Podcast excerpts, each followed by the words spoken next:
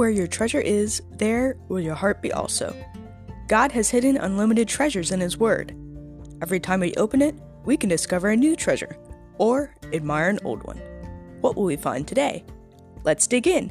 Here's Carla Early with Treasure Hunt in the Word.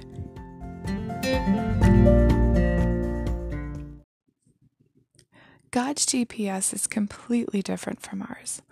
Plenty of times over the years, I've prayed telling God what I wanted Him to do, how I wanted Him to get me from point A to point B, how I wanted Him to solve a problem I had or a friend had.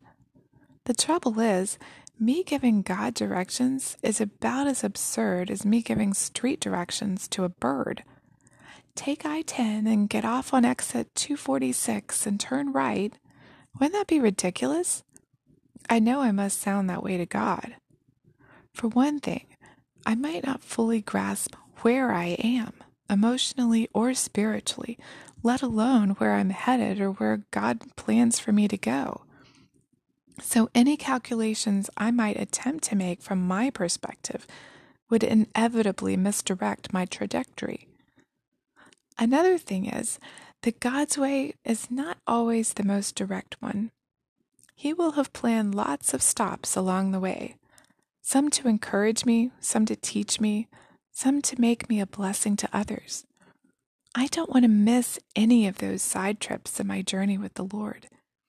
Even if they take me what I feel to be way out of the way, His way may be more simple than mine. Sometimes we humans make things too complicated when His plan is so much more straightforward.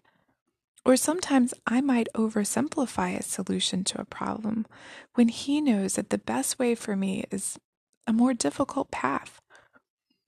The human perspective is just so limited.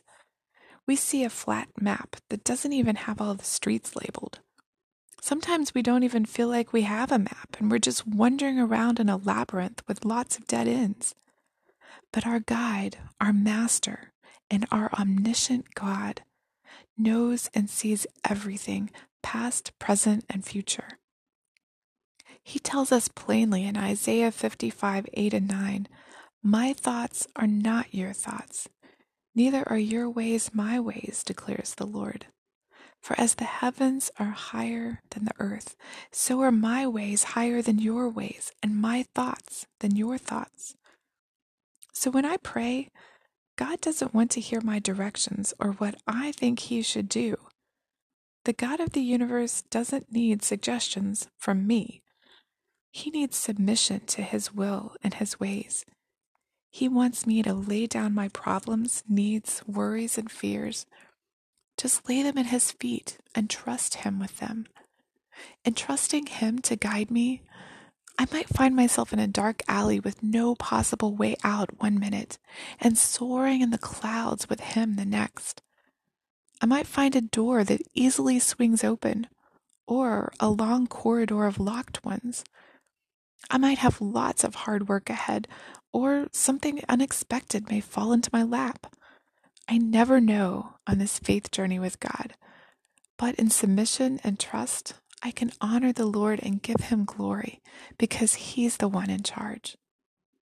As always, we'd love to hear from you. If you'd like to share a treasure, support this ministry, or get Carla to speak at an event, please contact us at treasurehuntintheword at gmail.com. You can listen to other episodes on our website, which you can find in the description below.